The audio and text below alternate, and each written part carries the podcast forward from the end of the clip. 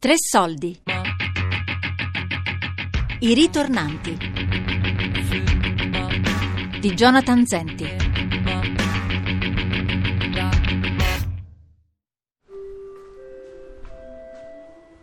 Attenzione!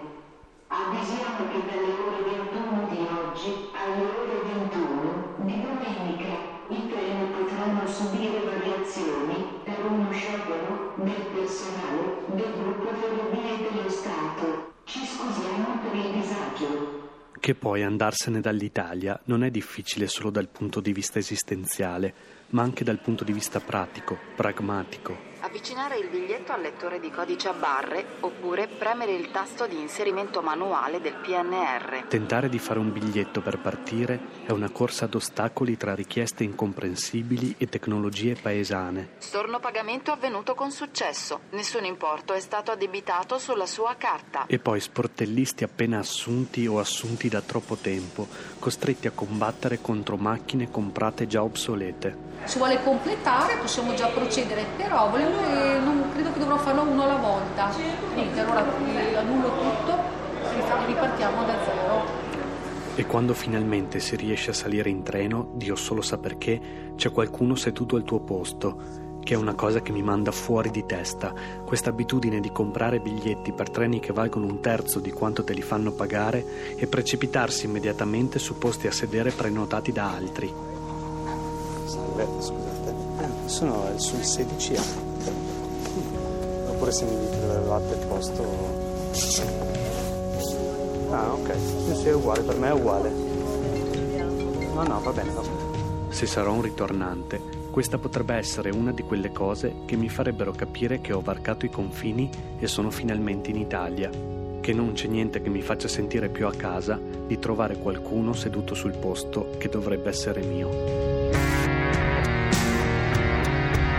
T'es perdu Tu t'appelles comment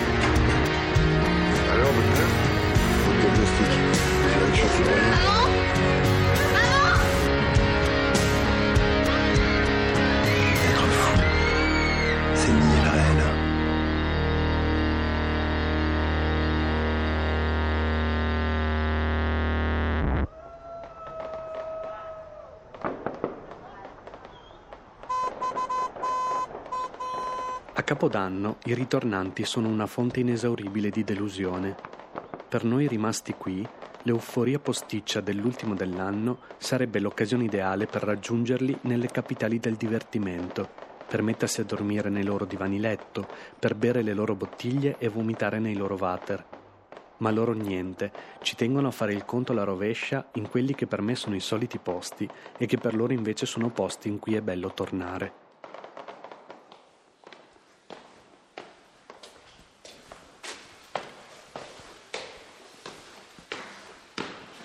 Ciao. Permesso. Salve Bondi. Ciao. Salve, salve Bondi. Avanti, avanti. Vuoi un caffè, un tè, un bicchiere di vino, una birra, dell'acqua? per cui bisogna passare a prenderli a casa, profanando soggiorni nei quali fino a qualche attimo prima sono stati tenuti stretti brevi attimi frugali di vita familiare. Il problema è che non, non sono andata via per un motivo razionale, no? Cioè non avevo un, un appuntamento di lavoro, non avevo... Ma sai, c'è il coso che la Spagna offriva rispetto all'Italia? Beh, in questo momento no. No, eh, no, era così il discorso Barcellona, la megalopoli che offriva chissà che cosa rispetto a quel buco di Verona. No, beh, Sì, sì, sì, a sì. livello Però umano. sotto sotto cosa c'era? Due anni di depressione mostruosa collegati a questa città, direi. E un po' il mito di Barcellona come città accogliente da un punto di vista però della quotidianità, non dal Sì, punto di vista sì. lavorativo. Questa... Ci hai fregato. No, con la speranza di... Sì, certo. Però eh, da un punto di vista più a lungo termine, di contatti, Sì, sì, di certo. eh, occasioni più in senso lato, perché non ho mai pensato di arrivare là e di trovare un lavoro fisso come fotografa Sì, certo. assunta, Eh beh, Mm, sì. come non, non l'ho mai trovato qua e come non, non- credo che non esista praticamente sì, un sì, fotografo. Eh. No, invece tu avevi un'idea più professionale del trasferimento. No, io, io mo- se- ah, sicuramente sì, anche perché sono convinto che in ogni caso eh, Barcellona può soffrire da, da- da tutti i punti di vista 100 possibilità in più rispetto a Verona, sia da un punto di vista artistico, da un punto di Mm. vista professionale, da un punto di vista Dal punto di vista contatti. artistico, sì. Dal di Sì, no, ma, ma a tutti i livelli, cioè, voglio dire, sono stato mh, diciamo, convintissimo della scelta, cioè, quindi io l'ho, l'ho approvata al 100% da questo punto di vista qua. Io e Diambra ci siamo conosciuti quasi vent'anni fa, ma solo dopo una decina d'anni abbiamo scoperto di non odiarci come pensavamo. Abbiamo provato anche a lavorare insieme qualche anno fa, quando io avevo grandi progetti che avrebbero cambiato il mondo. Un giorno ci siamo presi un caffè e lei ha detto che voleva provare a fare una cosa che non esiste più e voleva andarla a fare in una città che non facesse mancare l'aria come la nostra. Io le ho detto che faceva bene e dentro di me l'ho mandata a quel paese. Sono passati quasi tre anni, il mondo non è cambiato e io ho mandato a quel paese così tante persone con cui lavoravo che oramai sono tutte là e qui sono rimasto solo, o quasi. No, e poi chissà perché c'è l'idea che la Spagna non sia, no, è lontanissima, ovviamente è lontana, però Però la sentiamo amica. la sentiamo non un territorio nemico, oppure come potrebbe essere il nord, insomma, sia Germania o la stessa Inghilterra, che eh, sì, sì, sì, sì. Si dimentica sempre che c'è la, almeno io mi dimentico sempre che c'è la Francia in mezzo, a me sembra che... Sì, anche a me. Che siano Dai, confinanti. Sì, esatto, che Barcellona sia dopo Sì, dopo Genova. Genova. sì, chissà perché. No, certo che voglio dire il tema lavoro, il problema lavoro, eh, penso che sia un problema a livello europeo, diciamo il lavoro giovanile, quindi inserirsi nel mondo Da del soli. lavoro e in più voglio dire in un settore, settori nuovi, settori mai esplorati, voglio dire anche a livello familiare, voglio dire, perché di solito la tradizione, almeno quella italiana, spessissimo è quella del- di, di proseguire il lavoro nel solco de- del- di, Dei di quello che magari è stato improntato a livello di- di- di, Questo è un gemito di dolore. C'è la sottotraccia. Doppio livello di lettura. di, le- di le- di lettura. La cosa che è rimasta in piedi qui sono le poche ore a settimana nelle quali aiuto mia mamma al bar. Certo, liscio. Le ho sempre viste come un'attività accessoria, ma nel corso delle delusioni lavorative e umane raccolte in questi ultimi anni, sono diventate il perno che ha impedito alla forza centrifuga dei miei sogni irrealizzabili di disintegrarmi.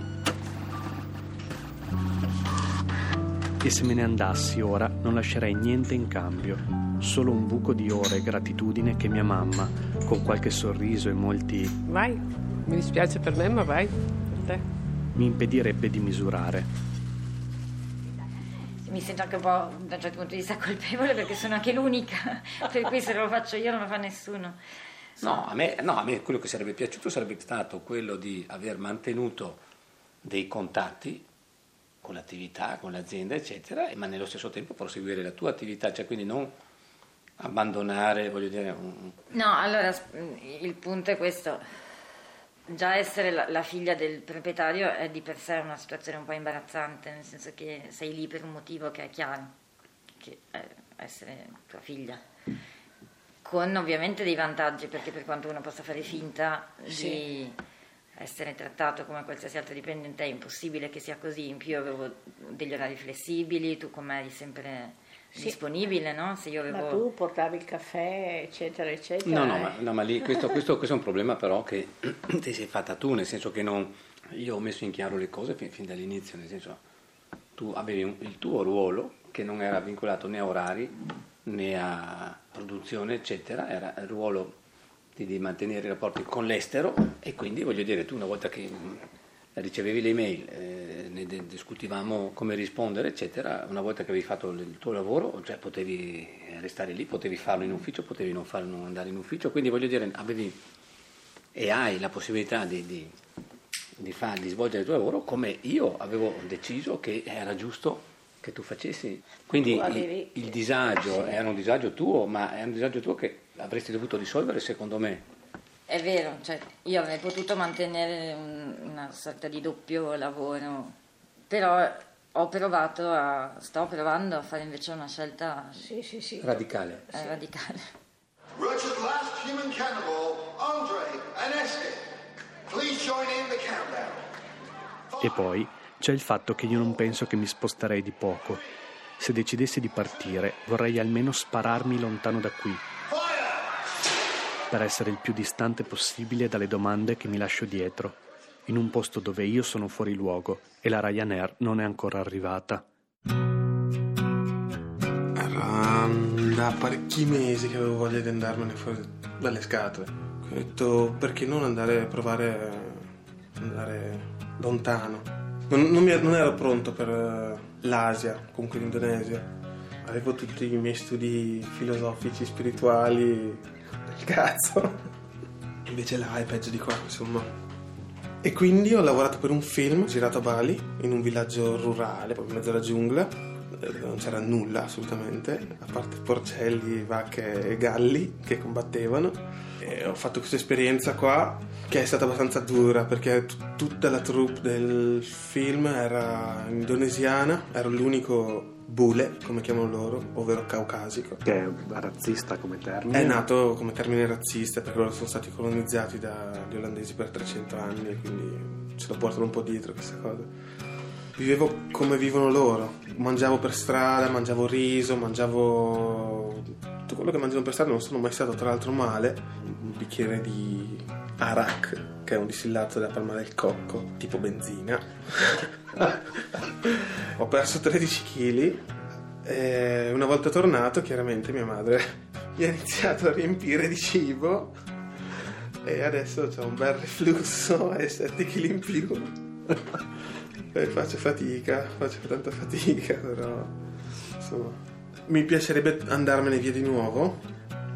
Probabilmente non per Bali, probabilmente Jakarta, dove sia una metropoli, però mi piace la, la vera gente, diciamo, non, non- a Bali trovi, la chiamano l'isola dei sorrisi. Quando il sorriso lo fanno perché vogliono solamente i soldi, in realtà gli stai sulle palle e basta. Un viaggio, ecco, un viaggio del genere sembra stupido da dire, ma mi ha fatto capire che in realtà posso andare ovunque. In un giorno posso raggiungere qualsiasi posto e ce la posso fare. Quando la prima volta che sono andato là ho detto, boh, non torno più a casa perché mi è troppo lungo il viaggio. Non torno più, basta.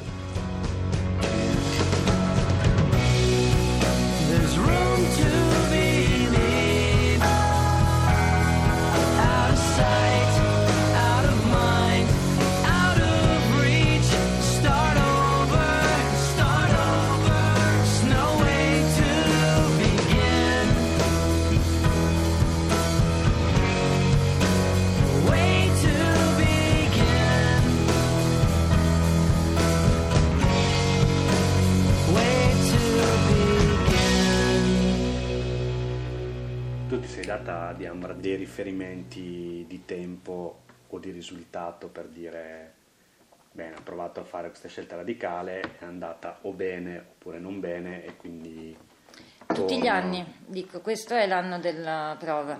Se riesco a farcela vuol dire che posso, se no devo trovare un'alternativa.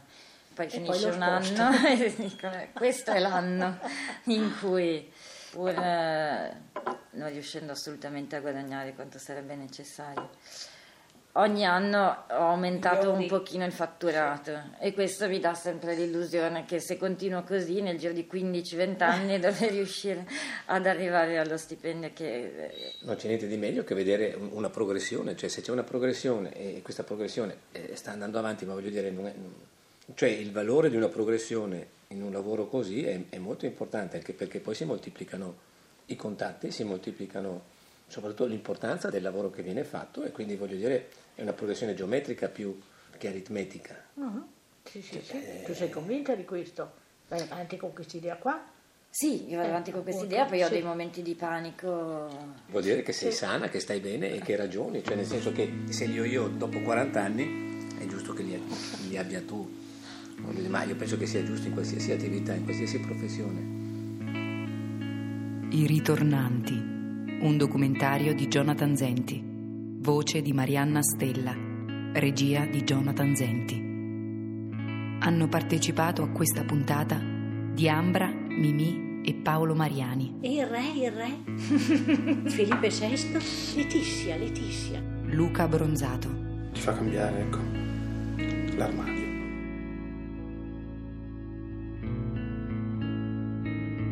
Tre Soldi è un programma a cura di Fabiana Carobolante, Daria Corrias, Elisabetta Parisi e Lorenzo Pavolini.